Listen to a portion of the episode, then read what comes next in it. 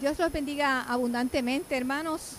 Hoy quiero tocar un tema con ustedes y es el tema de la fe. La humanidad ha enfrentado, o está más bien dividida, en, en diversas etapas. Se llaman la etapa prehistórica, la etapa antigua o la edad antigua, la edad media, la edad moderna y en la cual nosotros nos encontramos ahora mismo es lo que se llama la edad contemporánea. En estas etapas de la historia humana han sucedido diversos fenómenos.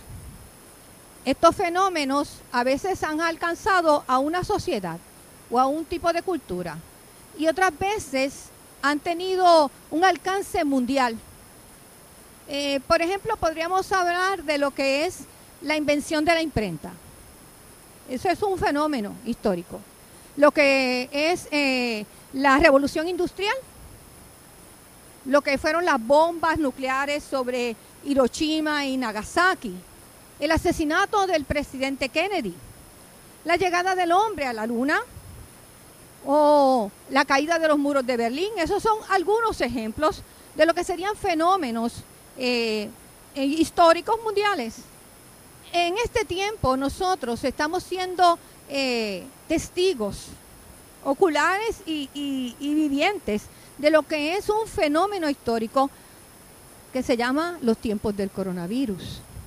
En estos tiempos que son tan difíciles, eh, la gente puede experimentar diversos tipos de situaciones, como el temor, como lo que es la tristeza, porque están muchos alejados de sus seres queridos, lo que es la ansiedad, la angustia y aún la necesidad. Nosotros los creyentes no estamos inmunes a ninguna de estas circunstancias. También nosotros estamos en las mismas situaciones que el resto del mundo está.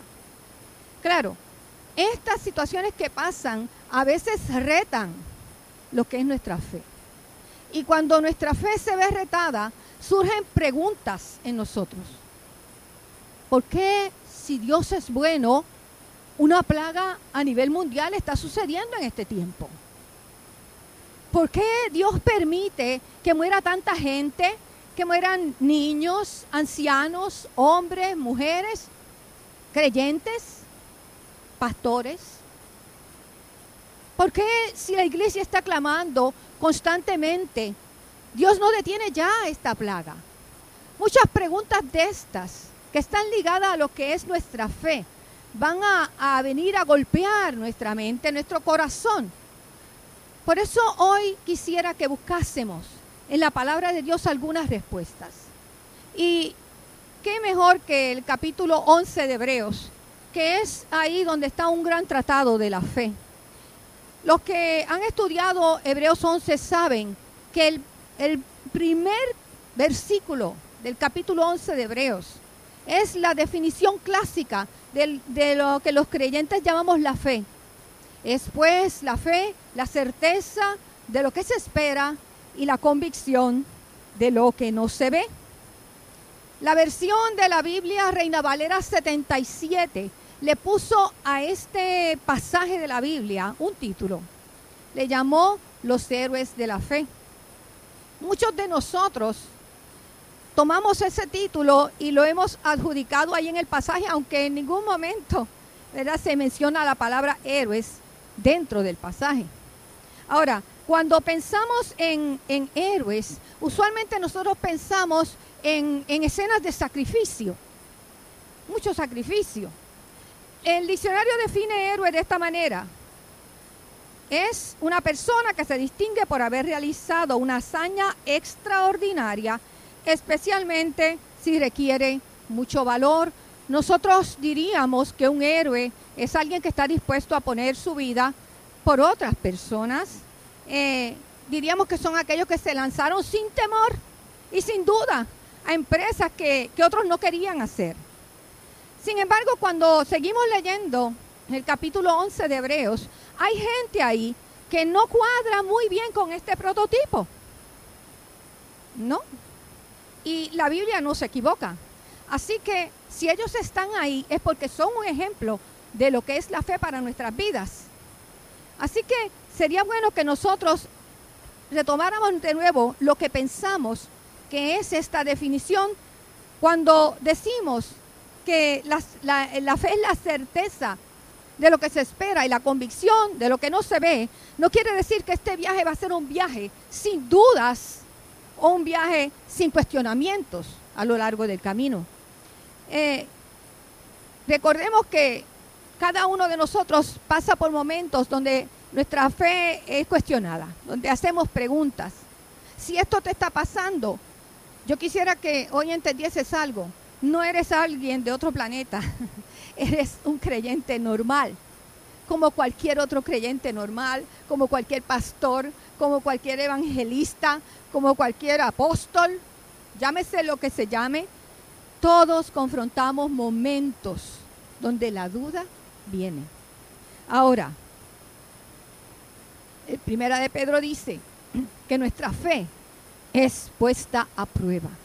Nuestra fe es puesta a prueba. Si la duda no llegase en algunos momentos, ¿para qué necesitaría nuestra fe ser puesta a prueba? La fe es un proceso en el cual se madura, se crece. Si recordaremos eh, a Jesús y los discípulos, hubo momentos en que Jesús le dijo hombres de poca fe. Hay un momento cuando los discípulos están en la barca con Jesús y lo que hay es una tempestad en el mar. Jesús está durmiendo tranquilamente y cuando ellos ven la situación, el peligro que los rodea, eh, despiertan a Jesús y le dicen, maestro, que perecemos. Y Jesús calma el mar, pero les dice, hombres de poca fe. Todavía la fe de los discípulos, de los discípulos, no estaba a un 100% en ese momento. Hay otro momento en que Jesús los vuelve a confrontar y les dice, hombres de poca fe. Jesús le está hablando a ellos y diciéndole que se guarden de la levadura de los fariseos. Y en la mente de ellos empiezan a correr preguntas pensando si es que Jesús le está diciendo esto porque no trajeron pan. Jesús que conoce el corazón y ve los pensamientos antes de que pasen por nuestra cabeza, les dice, hombres de poca fe. Hacía poco que ellos habían visto un gran milagro. Estaban en el desierto y, Jesús les manda a darle de comer. Y solamente habían siete panes y unos pocos de pececillos. Y con eso Jesús alimentó toda una multitud. Y ahora se estaban pensando que Jesús le estaba hablando de pan. Todavía la fe de ellos no había crecido lo suficiente. En otro momento Jesús le dice a Pedro, hombre de poca fe. Es ese momento en que eh, el Señor le había dicho a los discípulos que se fueran en la barca y cuando ellos están mar adentro, el Señor viene caminando por las aguas. Y entonces Pedro le dice, si eres tu Señor, que yo vaya a donde ti. Y el Señor le dice, ven. Y Pedro se lanza muy, muy valientemente a caminar sobre el mar. Pero de pronto Pedro ve dónde está parado. Y cuando Pedro ve dónde está parado, Pedro se empieza a hundir. El Señor le extiende la mano, lo saca del agua le dice, hombre de poca fe. Y el reclamo del Señor fue el siguiente, ¿por qué dudaste? Obviamente, Pedro dudó, porque todavía la fe de él no era lo suficientemente fuerte como para seguir caminando en el agua, ¿cierto?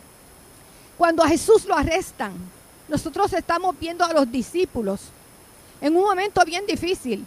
Diez de ellos salen corriendo, a esconderse. Y uno, el que se quedó, lo negó.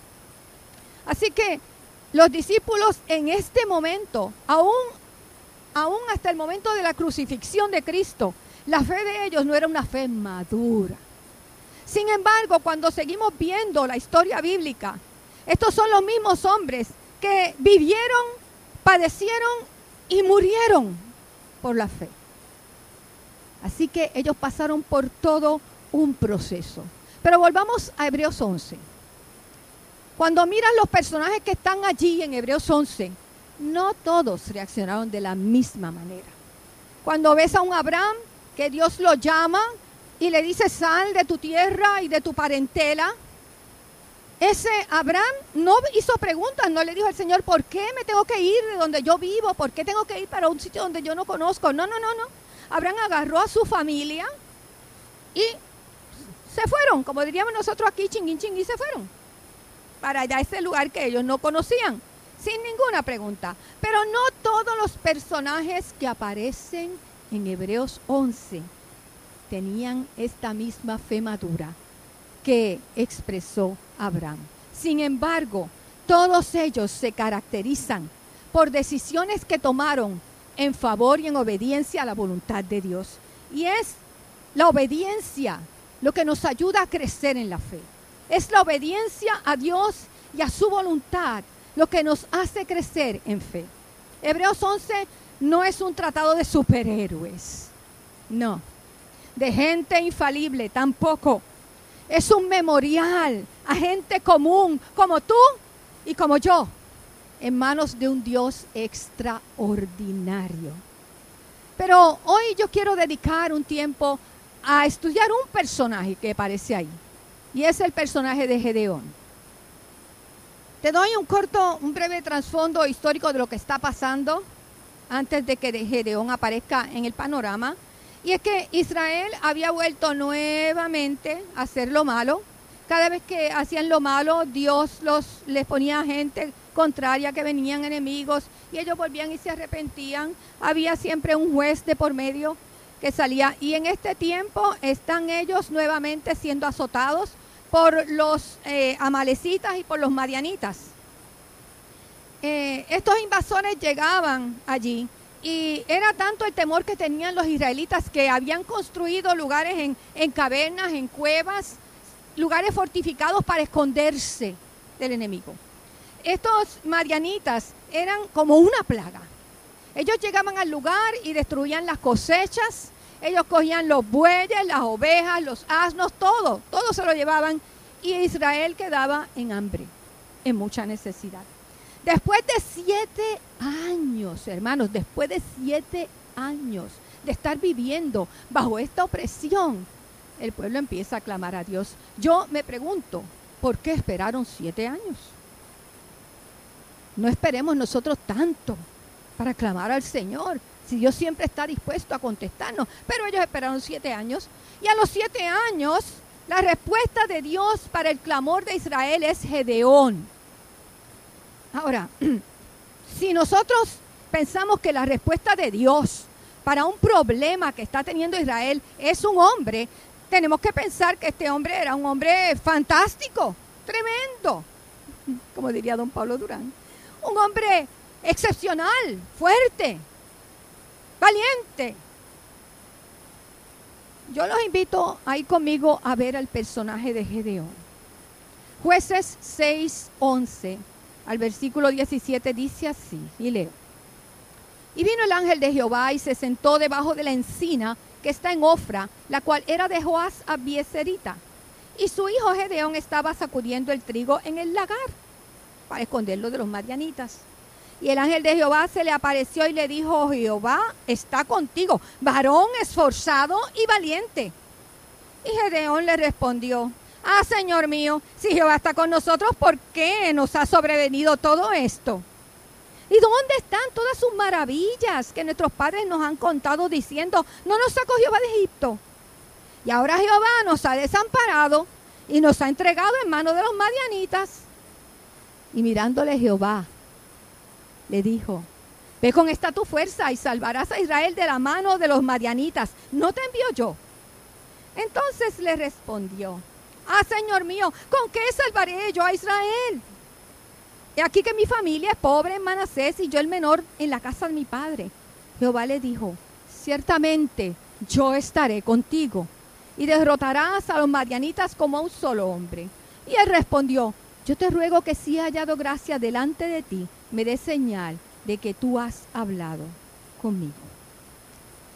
La respuesta del clamor del pueblo de Dios en la situación en que se encontraban es un hombre que está escondiéndose. Gedeón está eh, sacudiendo el trigo en un lagar y el lagar era el lugar de pisar las uvas. Era un lugar que no es el lugar de hacer esta tarea. Esa tarea se hacía afuera, al aire libre. pero él tiene miedo. Y estaba haciendo lo que todos los demás estaban haciendo, escondiéndose. Él iba a coger ese trigo, a esconderlo y esconderse él también. Este hombre es igual que todos los que están allí. Hasta nos parece como en tono de burla cuando el ángel le dice, varón esforzado y valiente. Pero sabes que no lo es. No lo es. Dios llama las cosas que no son como si fuesen, dice en Romanos 4, 17. Cuando Abraham era ya un anciano de 100 años y su esposa, Sara, era de unos 90 y era estéril de toda la vida. Dios le llama a Abraham padre de muchas gentes. Dios nos llama con un nombre que pone un sello profético sobre nuestras vidas. Ese nombre nos identifica con el propósito de Dios. Piensa por un momento qué nombre Dios te ha puesto a ti. Hasta ese mismo lugar Dios te va a llevar. Después de, la salutación del ángel, entonces Gedeón abre la boca a disparar preguntas.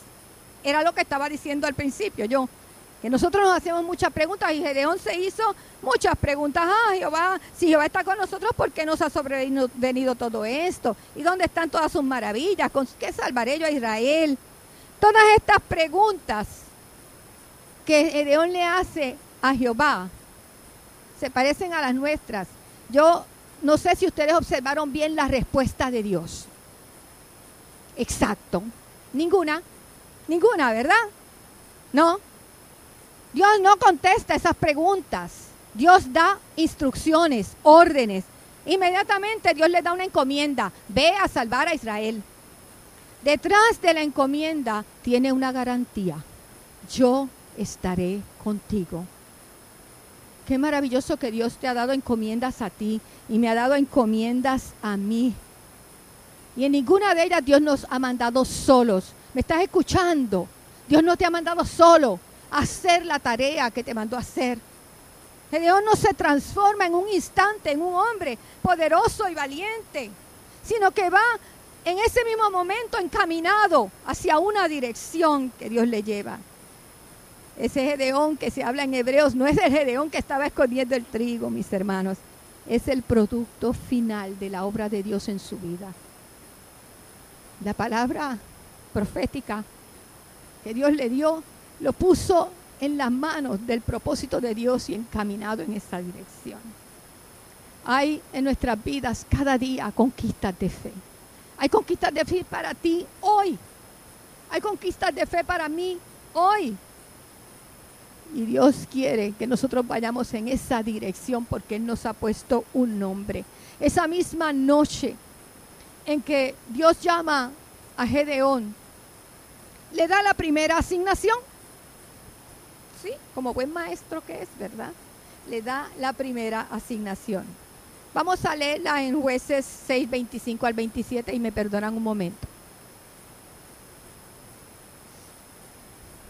Aconteció que la misma noche le dijo Jehová, toma un toro del hato de tu padre, el segundo toro, de siete años, y derriba el altar de Baal que tu padre tiene. Y corta también la imagen de acera que está junto a él. Y edifica altar a Jehová tu Dios en la cumbre de este peñasco en lugar conveniente. Y tomando el segundo toro, sacrifícalo en holocausto con la madera de la imagen de acera que habrás cortado. Entonces Gedeón tomó diez hombres de sus siervos e hizo como Jehová le dijo, mas temiendo hacerlo de día por la familia de su padre, y por los hombres de la ciudad, lo hizo de noche. Lo hizo de noche. Ahora, Gedeón cumple su primera misión en medio de mucho temor. Se va de noche a hacerlo, porque saben que en Israel y en la misma familia de él habían adoradores de dioses falsos. No en balde Dios les tenía que mandar azote a esta gente. Dentro de su propia familia habían adoradores de dioses falsos. Y Dios le manda a hacer algo que era muy atrevido. ¿eh? Ahora, Él lo hace de noche. Dios se enojó porque lo hizo escondida, porque tenía temor. No, no para nada. Dios conoce tu corazón, conoce tus temores. Cuando Él te da una encomienda, como le dio a Gedeón, Él sabía lo que había dentro de él. Cuando un bebé empieza a dar los primeros pasos, los papás caen en aplausos por un pasito que dé, aunque se caiga de inmediato, ¿cierto? Sí, es cierto. El que él diera un paso de fe, algo que nunca había hecho antes, para Dios era suficiente. Gedeón estaba dando sus primeros pasos en la fe. Al otro día, el Espíritu de Jehová entonces vino sobre él. Y Gedeón agarró una trompeta, me imagino que era como un cuerno, y empieza a sonarlo y de inmediato se unen a él un montón de gente para ir eh, a, la guerra. Pero antes de hacer nada, él se va y le pregunta al Señor, le pregunta a Jehová, ¿qué va a hacer? Jueces 6, 36 al 40 dice así. Y Gedeón, dijo a Dios, si has de salvar a Israel por mi mano, como has dicho, he aquí que yo pondré un vellón de lana en la era, o sea, un pedazo de lana de oveja. Y si el rocío estuviera en el vellón solamente, quedando seca toda la otra tierra, entonces entenderé que salvarás a Israel por mi mano, como lo has dicho. Y aconteció así, pues cuando se levantó en la mañana, exprimió el vellón y, sacó de él el rocío, un tazón lleno de agua. Mas Gedeón dijo a Dios, no se encienda tu ira contra mí, si aún hablare esta vez. Solamente probaré ahora otra vez con el vellón. Te ruego que solamente el vellón quede seco y el rocío sobre la tierra. Y aquella noche lo hizo Dios, solo el vellón quedó seco, y en toda la tierra hubo rocío. Cuán grande es la paciencia y la misericordia de Dios. Él sabía de antemano el proceso de fe por el cual Gedeón iba a pasar, igual que conoce el proceso de fe que estás viviendo hoy, él lo conocía desde antemano. Pero sabes qué?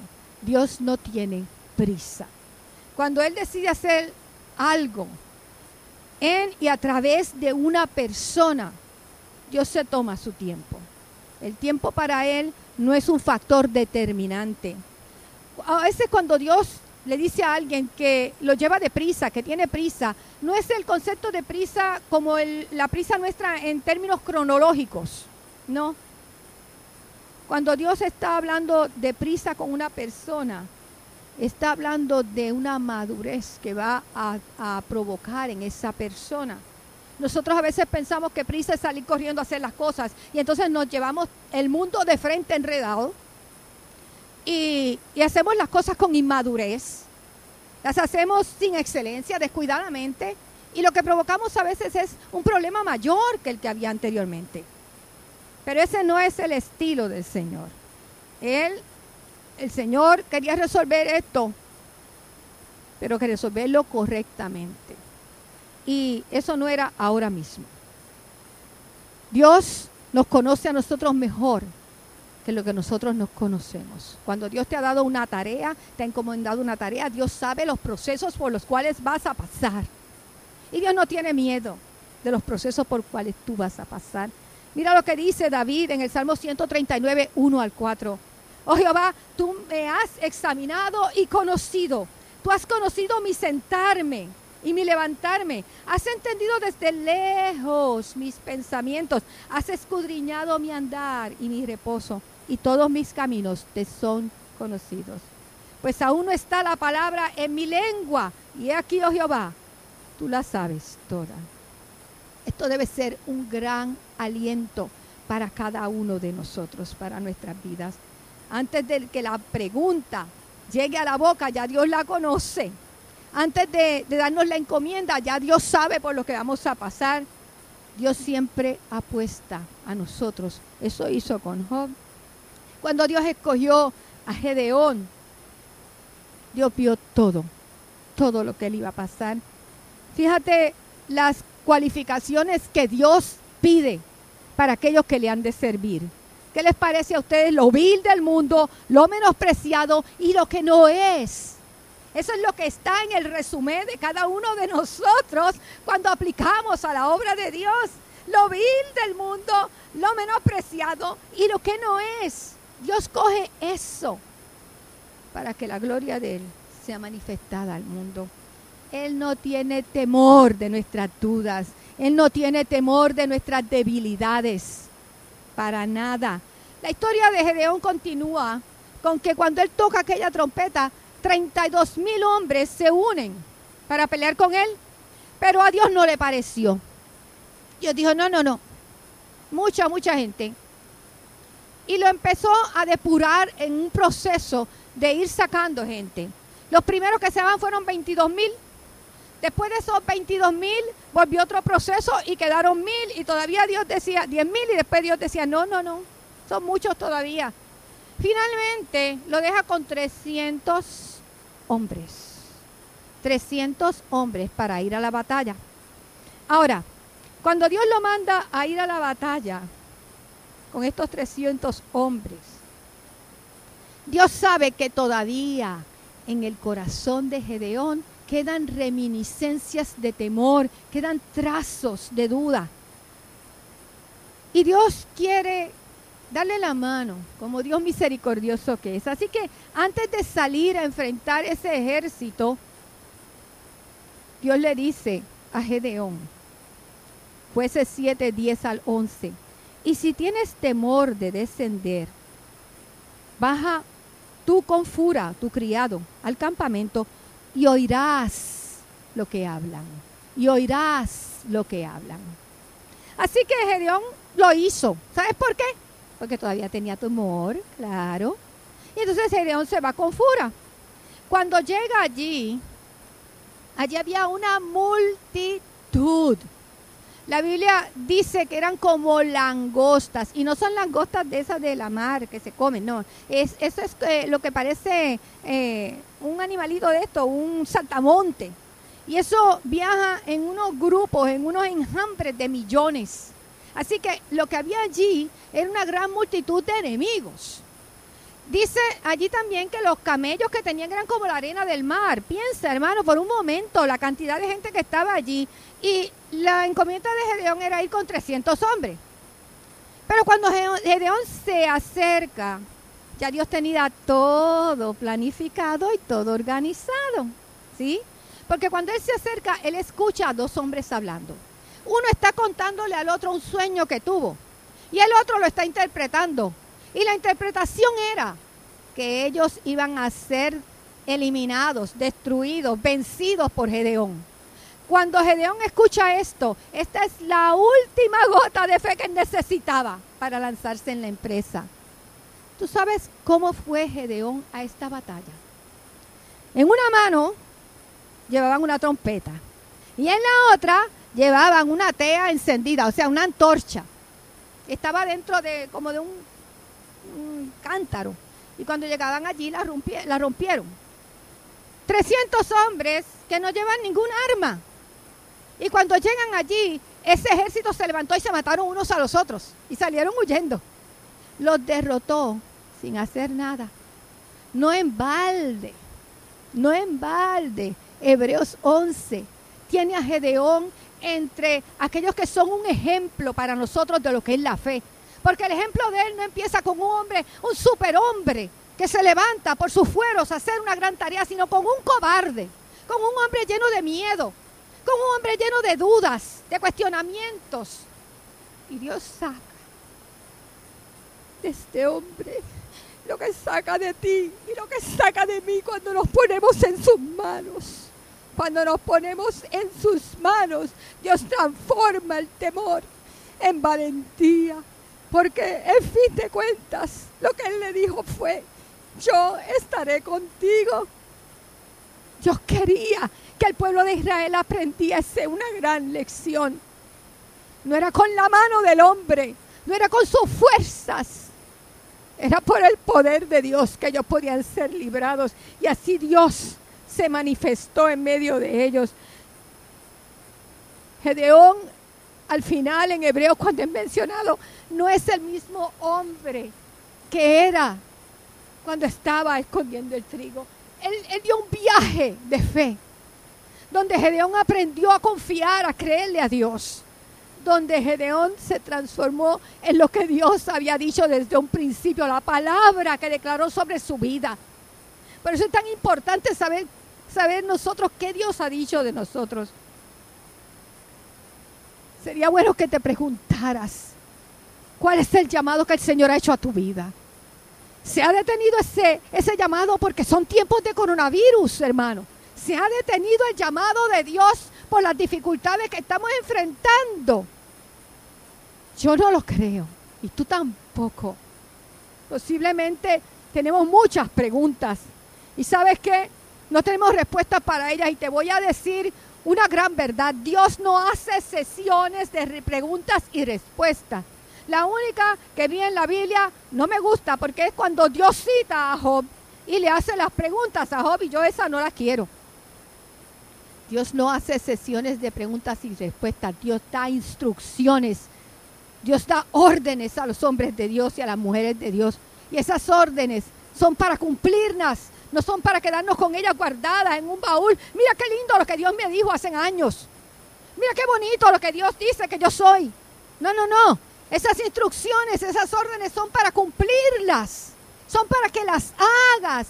No importa el tiempo que sea. No importa las dificultades que enfrentemos. Muchos hombres, creo yo, valientes, vivían en el tiempo de Gedeón. Muchas mujeres de buena reputación vivían en el tiempo de Rahab la ramera. Muchas muchachas hermosas vivían en la corte del rey Asuero cuando Dios escogió a Esther para ser la reina que, que sustituyera a Basti. ¿Sabes qué?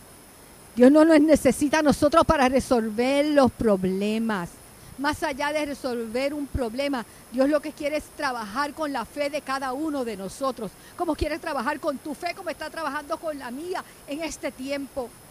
Dios está transformando las vidas nuestras, como transformó las de ellos, un paso a la vez. No me queda duda que Dios está trabajando con nuestra fe en este tiempo. Hebreos 12, del 1 al 2 dice, perdóname un segundo. Por tanto, nosotros también, teniendo en derredor nuestro tan grande nube de testigos, la gente aquella que se menciona en Hebreos 11, los que llaman los héroes de la fe, despojémonos de todo peso y del pecado que nos asedia y corramos con paciencia la carrera que tenemos por delante, puestos los ojos en Jesús, que mucho ha dicho Christopher eso aquí en las últimas predicaciones. El autor y consumador de la fe, King James Strong, dice, author and finisher. O sea, Jesús fue el autor de la fe y fue el que la completó, la terminó. Nueva eh, versión internacional dice, iniciador y perfeccionador de nuestra fe, el cual por el gozo puesto delante de él sufrió la fe, menospreciando el oprobio y se sentó a la diestra del trono de Dios. Nuestra fe tiene una carrera por delante que no es una carrera de velocidad, es una carrera llena de obstáculos. El testimonio de esta gente que aparecen en Hebreos nos anima a nosotros a creer que si ellos pudieron, nosotros podemos. Si Gedeón pudo, yo puedo. Si Barak pudo, yo puedo. Si Jefté pudo, yo puedo. Si Ruth pudo, tú puedes. La única manera de lograrlo es poniendo nuestra mirada en Jesús. Mucha gente vive hoy lo mismo que nosotros vivimos. Todos son llamados, Dios llama, pero no todos responden. Tú y yo respondimos al Señor, a su llamado. Así que, como nosotros respondimos a ese llamado, ninguna circunstancia que se dé en el mundo lo puede detener. Dios nos ha dado un nombre. Ese nombre está sobre ti como un sello de Dios, como un sello de lo que Dios hará con tu vida. No es lo que nosotros pensamos de nosotros o lo que vemos con nuestros ojos de nosotros mismos, sino como Dios nos ve, como Dios veía a Gedeón, como Dios veía a Abraham, como Dios ve a Edwin, como Dios ve a Efren, como Dios ve a Quirico, a Mirna, como Dios ve a Becky, a cada uno de nosotros. Aquí te voy a leer algunos de los nombres proféticos que Dios ha puesto sobre nuestras vidas, sin contar todos los demás que te haya dado. Somos hijos de Dios. ¿Qué más? Linaje escogido, real sacerdocio, nación santa, pueblo adquirido por Dios. Luz del mundo, sal de la tierra. Amigos de Dios, colaboradores de Dios, labranza de Dios, edificio de Dios. Tal vez a ti te llamó pastor, tal vez te llamó maestro, tal vez te llamó diácono, tal vez te llamó profeta, tal vez te llamó adorador. Yo no sé cómo Dios te ha llamado, pero el llamado, el nombre que Dios te dio es la intención de Dios de llevarte a un lugar donde la gloria de Él sea manifiesta al mundo. Tu fe, al igual que la mía, está siendo retada. Estamos en tiempo de crecimiento. Solo tenemos que obedecer al llamado de Dios. Solo tenemos que obedecer al llamado de Dios.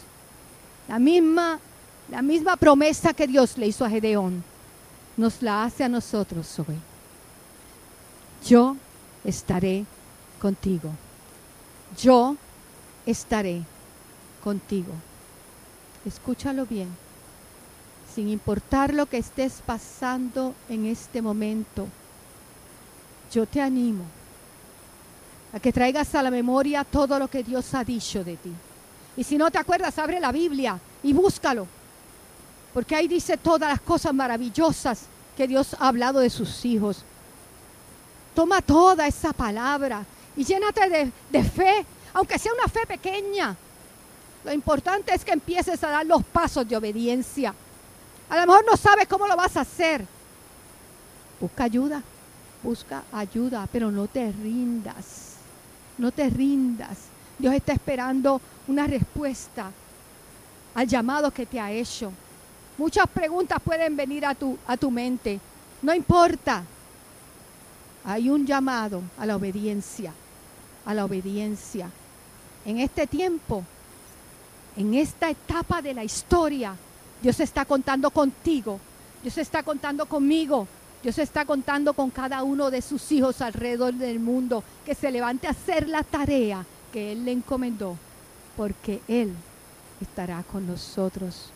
Antes de orar, si tú estás viendo este, este video, esta predicación, y nunca le has dado una oportunidad al Señor, yo te animo a que abras tu corazón a Cristo. Tal vez al principio tengas muchas dudas. Yo las tuve cuando me convertí a Cristo. Yo no sabía ni lo que estaba haciendo. Cuando me convertí a Cristo, pasé al llamado para que no me siguieran importunando. Sí, me decían, ah, venga Cristo, venga Cristo. Y yo, ay Dios mío, para que ya me dejen tranquila, pasé. Óigame, van 47 años de eso. 47 años. Y yo no he visto más que la misericordia y el amor de Dios en mi vida. Al principio, wow, montones de errores, metidas de patas gigantescas. Pero aprendí a crecer en la fe. Porque nosotros tenemos un Dios que nos ha dicho que caminemos, pero no vamos a caminar solos. La promesa de Él es que hasta el fin del mundo, que no sabemos cuándo sea, hasta ese momento Él va a estar con nosotros. Te animo a darle una oportunidad a que el Señor transforme tu vida. Oramos. Padre, yo te doy gracias por tu palabra. Yo quiero en esta hora pedirte, Señor, en una manera muy especial, que mires a cada uno de los que está viendo esto, Señor, escuchándolo. Mira el corazón de tu pueblo, el corazón de tus hijos. Muchos, Señor, están dolidos, muchos están entristecidos, muchos están atemorizados, muchos están con dudas, Padre Santo. Llámalos, Háblales, Señor, de lo que es tu propósito en sus vidas. Que aún en medio de todas estas circunstancias, aún en medio de sus dudas, aún en medio de sus temores, tú sigues contando con sus vidas, Señor. Abre caminos, Señor. Ayúdales a entender cómo han de hacer la tarea. Cómo han de hacer la tarea, porque tú has de guiarnos a cada uno de nosotros, Señor, en nuestra respuesta. Gracias, Padre, porque no estamos solos. Y si hay alguna persona, Señor, en estos momentos que ha abierto su corazón a ti, oh Dios, rodéalo, abrázalo. Hazle sentir tu amor, Señor, como, como algo que nunca han sentido jamás, Señor. Un amor diferente, un amor que lava, que cubre, que limpia, que transforma, que da esperanza y que da vida. Gracias, Padre, por tu palabra, porque tu palabra nos hace bien siempre. Gracias, mi Dios, en el nombre de Jesús. Amén. Muchas bendiciones, amados.